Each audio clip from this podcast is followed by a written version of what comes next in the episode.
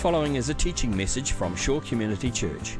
For more information on Shore or our teaching resources, visit www.shore.org.nz.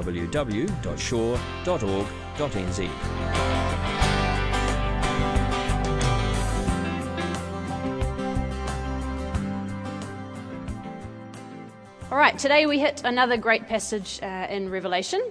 Did you know this is our 20th week going through Revelation today? Just, it's just flown by, hasn't it? Hasn't it? Yep. You look delighted. Um, now, I've loved studying the book of Revelation. Uh, I did a paper on it um, at Carey and also have done quite a bit of study leading up to each sermon. Um, and I'm really enjoying it because each time, and hopefully you find this as well, each passage points to the lordship of Jesus. Um, and that's great. And today's passage is no exception. Uh, last week we kind of heard the start to this passage, which was at the end of Revelation 15. We had the angels coming into the temple, and they were all in robes and they had bowls, so you knew that something was going to happen. And then we cut it off, just uh, ready for today's passage. So I'll be reading from Revelation 16 if you'd like to follow along. Then I heard a loud voice from the temple saying to the seven angels, Go pour out the seven bowls of God's wrath on the earth. The first angel went and poured out his bowl on the land, and ugly and painful sores broke out on the people who had the mark of the beast and worshipped his image. The second angel poured out his bowl on the sea, and it turned into blood like that of a dead man and every living thing in the sea died. The third angel poured out his bowl on the rivers and springs of water, and they became blood. Then I heard the angel in charge of the waters say, You are just in these judgments, you who are and who were, the Holy One, because you have so judged. For they have shed the blood of your saints and prophets, and you have given them blood to drink as they deserve. And I heard the altar respond, Yes, Lord God Almighty, true and just are your judgments. The fourth angel poured out his bowl on the sun, and the sun was given power to scorch people with fire. They were seared by the intense heat, and they cursed the name of God, who had control over these plagues. But they refused to repent and glorify him. The fifth angel poured out his bowl on the throne of the beast, and his kingdom was plunged into darkness. Men gnawed their tongues in agony and cursed the God of heaven because of their pains and their sores, but they refused to repent of what they had done. The sixth angel poured out his bowl on the great river Euphrates, and its water was dried up to prepare the way for the kings from the east. Then I saw three evil spirits that looked like frogs they came out of the mouth of the dragon, out of the mouth of the beast, and out of the mouth of the false prophet. They are spirits of demons performing miraculous signs, and they go out to the kings of the whole world to gather them for the battle on the great day of God Almighty. Behold, I come like a thief. Blessed is he who stays awake and keeps his clothes with him, so that he may not go naked and be shamefully exposed. Then they gathered the kings together to the place that in Hebrew is called Armageddon. The seventh angel poured out his bowl into the air, and out of the temple came a loud voice from the throne saying, It is done. Then there came flashes of lightning, rumblings, peals of thunder, and a severe earthquake. No earthquake like it has ever occurred since man had, has been on earth. So tremendous was the quake. The great city split into three parts and the cities of the nations collapsed. God remembered Babylon the Great and gave her the cup filled with the wine of the fury of his wrath. Every island fled away, and the mountains could not be found. From the sky, huge hailstones of about a hundred pounds each fell upon man. And they cursed God on account of the plague of hail, because the plague was so terrible. Okay, so at first glance, uh, it can seem quite tiring to look at this passage and see another series of judgments.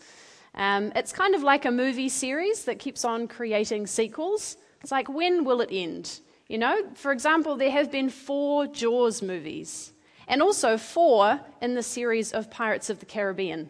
So I think we get the picture like, don't go in open water, ever, because who knows what could happen. Uh, and it's kind of like that in this chapter, uh, in this whole book, really, of all these judgments. Haven't there been enough, we think? You know, do we really need another set?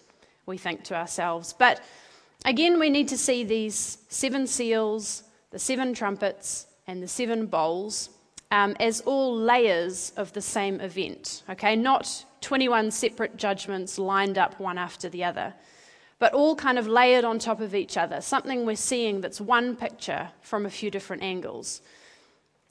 Now, we've heard a lot of this passage before, uh, particularly in chapter 8. So these visions are not descriptions of exactly what's going to happen, but warnings, again, designed to move the hearers and also us today towards repentance and a renewed commitment. But this set is depicted as the third and final visualization of these events. And so this time the bowls affect the entire cosmos, not just a third and not just a half, but the whole thing. And this time we see God's almost total purging of the world of sin. So we go through them. A command from the temple starts us off on the pouring of these bowls. So God allows the natural elements to pass judgment onto humanity who have abused their role as God's image bearers. So again, there's repetition in each of these uh, bowls and each of the plagues. And we'll remember a lot of these passages uh, and their references to Exodus and to also previous ones we've read in this series. So each bowl that's poured out seems to be more horrific than the previous one. So we have these ugly sores and then the sea turns to blood, and then fresh water also becomes coagulated with blood. Then we take a little break, which is nice, uh, just from this sort of macabre scene to hear some lines of praise for God who is just in his judgments. Which can seem a bit hard to hear because then we hear that the sun erupts into a scorching fireball, uh, and then darkness covers the whole throne of the beast. And towards the end, the Euphrates is dried up. Now, this is not as a pathway to freedom, like when the Red Sea was, was held open and dried up, but as an opening for invasion from the east. And then we have another little interlude, and this features between the sixth and seventh bowl. Um, and this time it's not a song of praise, but it's to describe these demon frogs uh, that go out kind of gathering up all the kings of the earth for this battle. And the place that is set for battle is this infamous site of Armageddon. Now, I thought I would show a video uh, factually of what Armageddon is all about. Um, and this is exactly, I think, what's going to happen and why Armageddon is so important for us. So hopefully, you'll be able to see this uh, on the screen.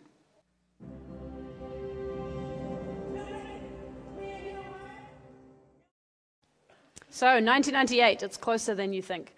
Apparently, the Armageddon has already happened, come and gone. Um, did you hear them say that it's basically the worst parts of the Bible? Did you hear the, the captain say that that's what's, that's what's coming? So, it's interesting their approach. So, if we look a little bit more carefully at this um, passage, we can also demystify this whole popular um, culture thing that's come up around Armageddon.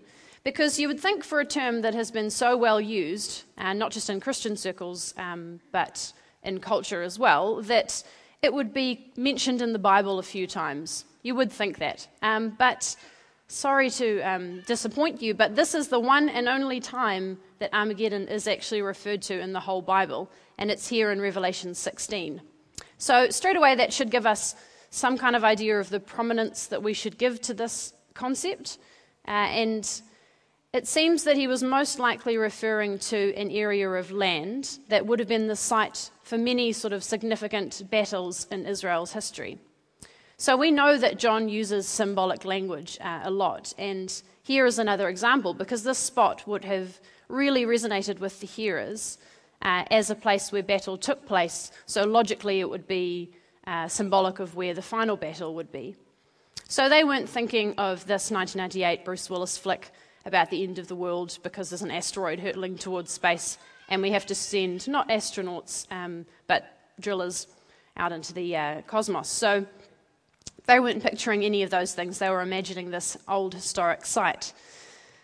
So we can kind of put aside the whole Armageddon thing, I think, a little bit. And we come to this final bowl, and it's poured into the air. And then this triumphant done is sounded. Before there's this huge cacophony of lightning and thunder and earthquakes and anger and hailstones and all this sort of stuff that plummets down. So John's hearers would have got the idea that this wasn't the collapse of the physical world, but a collapse of all the systems and the powers that the beast controlled. So, the best metaphor for a collapse of society as they knew it was this kind of devastating hail and thunderstorm. So, the bowl started with a command to begin, and then now we hear done. So, even though what follows can seem like huge devastation, there is hope that this is it. That judgment was always going to have an end, and this is that end point. So, what seems to be more significant than Armageddon uh, in this passage is this kind of broken record of sin and repentance that we keep hearing. So, again, we discover in this chapter, as we have in previous ones, we hear this judgment, but then still people's failure to repent. So, we could easily look at these people and think, flip, you know, get it together. Don't you realize what's happening? Can't you see the pattern? Judgment, I mean, sin, judgment, no repentance. And then again, we have sin, judgment, and still these people fail to repent. But of course, it's easy to just project this out onto other people, isn't it? The people in this passage, for example, that have the mark of the beast on them and still fail to repent. Or people around us that we know, maybe even people sitting in our row, that we see as sinners, and they should really be getting their lives together. Don't they see what's happening to them, etc.? Because we are fine, right? Yeah? I mean, we're fine. We've got it all together. But yet we come across these kind of demonic frog type creatures, which is quite interesting, in verse 14. And they manage to convince a whole bunch of kings to gather for a battle. How might they do that, do you think?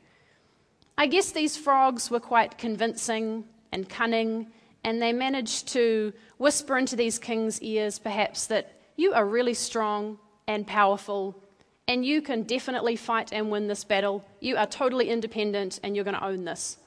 Does that sound familiar? So, these demons, I think, symbolize what sin, in all of its forms, does to convince us to continue sinning. And sin is this destructive, force. It's distracting as well. Sin as a personal thing, but also as cosmic sin across the world.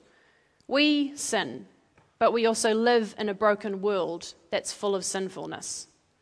So we make mistakes, even though we know not to, and even though we know God, even though we know the hurt that it's going to cause to other people or to ourselves. Even though we don't really want to, except sometimes we do actually want to. And I think sin can use some convincing lines, just like these demonic spirits would have used. I wonder if you can identify with any of these. I've actually been really good today, so this can be a treat, you know? Or what about this one? Well, I am not hurting anyone else, so what does it matter? Or maybe, you know, they deserve it. I mean, you don't know what they did to me, but they totally deserve that. Or the reverse of the first one um, I'm having a bad day, so I kind of need this. Um, or it's their fault and not mine, so I'm allowed to do this, that, and the next thing to them. Now, some of you will be thinking, how did she get into my head and get into my diary and my personal thoughts? While others of you that know me thinking, it's okay, she's just talking about herself, this is just what's going on in her own head. But unfortunately, it's both because this is all of you and it's me as well. It's us and it's sin. It's distracting and it's destructive. Often it's our own personal sin, but often it's just the force of sin that comes as a consequence of living in a broken world. Things are not how they should be. We get sick.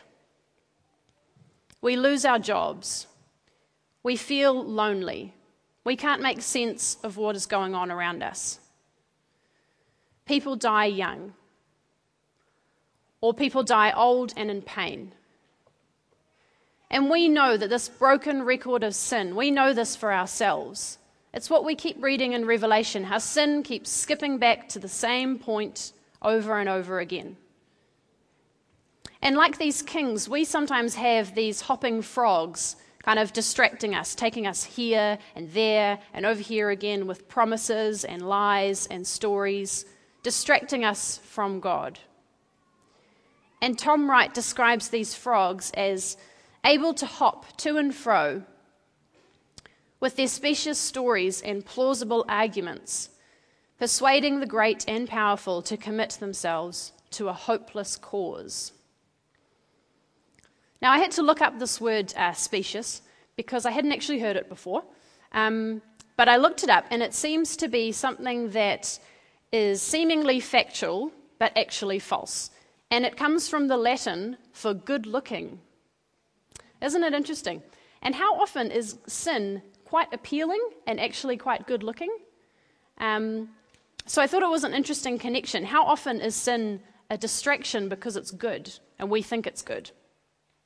Often, I know for myself, and preaching through this kind of passage, you can't help but have your own challenges and convictions that, um, that God stirs in you as you read these words. It's definitely not something that's separate from me. I'm very aware of this for myself. And I find I often get distracted quite easily to thinking about myself instead of God. And it plays out because I start to believe that what I want is the most important thing above all else for the sake of myself. So it would be okay if this was kind of self care, you know, for the good of the kingdom, but it's really not. Um, it's just self care for myself. And so I allow myself to have things because I want them and I think I deserve them. And then they become what sustains me and what keeps me going and gives me hope for the next day rather than God. So I know what it's like. And I think between me and you and all of us, we've probably dealt with lots of things on this list, for example selfishness, idolatry, lust, lies, coveting. They're not really nice things to name, are they? We don't really like thinking of them, and we don't really like thinking of those specific examples when we have been distracted from God onto something else. But you know what is amazing to think of? And that's Jesus. I mean, nice isn't even a strong enough word. It is amazing to think of him. Because he took all of these ugly and embarrassing and awkward and messy and kind of gross, petty, mean, annoying things, and he took all of those onto the cross. He took the stuff that we do by commission, but also the things we don't do that we should be doing, and he took all of the other stuff that kind of fills this world with brokenness and he took it all to the cross. Can you imagine how heavy all of that must have been? I mean, I just think about all of my own stuff and that feels heavy, but can you imagine that multiplied out? And he endured one of the most horrific ways to die, and he didn't deserve any of it. And on the cross, with the weight of all of that mess, he said, It is finished. It is done. And he didn't just die, but he came back from death. And now he is preparing for the day when he will again say, It is done to all of this. And like we read here in Revelation 16, there's this voice that comes from the temple, and it says, Done, finally, to all of this judgment. Done to the plagues, done to sin, done to the sadness, sickness, anxiety, done to torture, stress, hurt, tears, done to cancer, to loneliness, to infertility, to abandonment, to redundancy, done to pride and anger and fear, done to all of those things that aren't how they are meant to be, those things we mourn for, done to all of the defilements of God's original plan done to all those deviants of sin. He will say, done, and it will all be done. And one day, this broken record that we keep finding through Revelation of sin and judgment, one day this broken record will actually be done and it will be broken officially, smashed, broken in two, however you want to make it broken. Not broken because it keeps skipping back to the same point, but actually broken and finished with. Man, that is how much God loved us, but loves us and will keep on loving us. And that's huge. That's too much to even comprehend. Because a God who loves us that much must hate sin. Because sin separates us, sin distracts us. So as we try to become more and more like Jesus, we grow to hate sin more and more, to flee from it, to run in the opposite direction. Now, many of you will know um, Charles Hewlett, who spoke last year at our church camp. Uh, he's also the principal of Carey Baptist College, and he's written a paper which he has called Why I Value Suffering. So, already it's a great read, just from the title. Um, but it's not written out of kind of lofty academia, but it's written out of his own family life. And some of you will know Charles and Joe's story. Their first child, Janelle, was born with a massive, uh, inoperable brain tumour. And they were told that she would only have three months to live. She went on to live until she was 13 years old, but she suffered um, extreme intellectual and physical disabilities and faced a lot of suffering throughout her life. Then their son James, who was born uh, two years after Janelle, is severely intellectually disabled. And today he is 18 years old, but he has the intellectual ability of a six month old baby. So he is dependent on them for all of their needs. Then their daughter Jessica, who was born 12 years after James, she was born 10 weeks early. And so initially, again, they faced fears uh, of disability. And although today she is a healthy um, and active six year old, they lived for a good period of time there thinking that she had cerebral palsy. Uh, and Charles says this about sin I am reminded of the enormity of sin, and I am encouraged to remove it from my life. I'm reminded by these things. When I would watch my daughter Janelle vomiting first thing in the morning because of the pressure that the tumor had built up in her brain overnight when I watch my son unable to comprehend the most simplest of instructions. When I stand by the graveside of my, father, my mother in law, my father, and my daughter, all who died of cancer. I have a vivid illustration of how terrible sin is and where it ultimately leads. And not that their actions led to sickness, but that we live in a world not functioning as was meant to because of sin. I value suffering because it helps me to hate sin and what it does. And I am encouraged to be more and more like Jesus. Pretty powerful words. So, reading Revelation 16 reminds us of the destructiveness of sin, but also what is done, what has been done, and what will be done. The story isn't over. We're coming to that point in the book where this judgment has an end. But now we live in this time of waiting.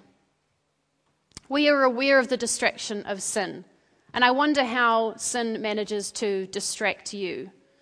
Maybe it distracts you into thinking just of yourself.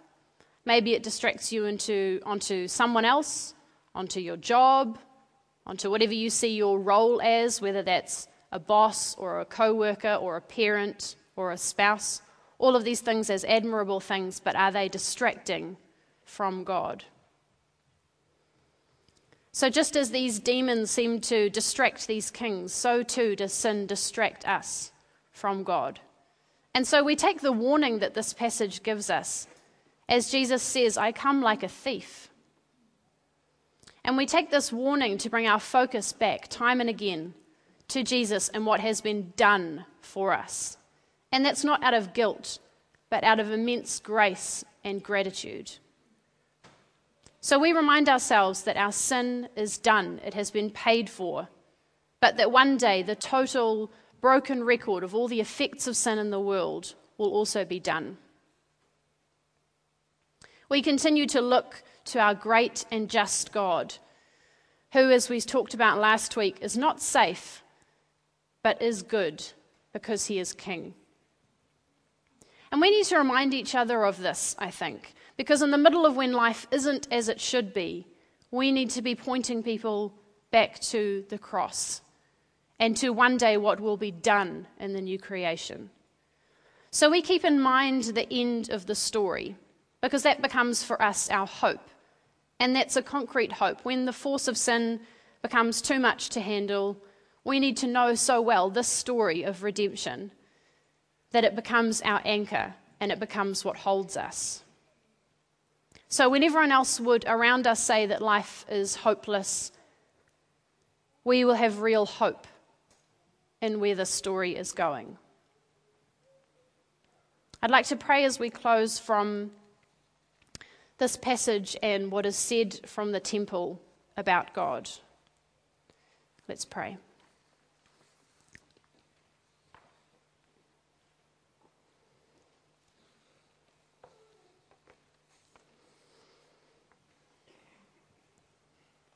God, you are just in these judgments. You who are and who were, the Holy One. God, we know all too well the effects of sin in our lives and in the world. And we want to be reminded every day of your grace and the hugeness of your love that you poured out to us by sending Jesus to die on a cross. And we are so grateful for this. We can't even begin to understand the full extent of it, but from what we do know, we are so grateful and we come back to you. We don't want to be distracted by these other things. We want to be close to you. I pray that you would draw us to yourself, that you would help us to open up to those around us ways that we can support each other. God, thank you for your grace that is new to us every day. And thank you that one day it will be done and we will be before you. And we just long and look forward to that day. And we use that to give us the hope to keep going. And we pray these things in your name. Amen. This has been a teaching message from Shore Community Church. For more of our teaching resources, or to donate to our teaching resource ministry, or for more information on Shore Community Church, visit www.shore.org.nz. Alternatively, you can email office at shore.org.nz or phone 09 415 0455. Thank you for listening.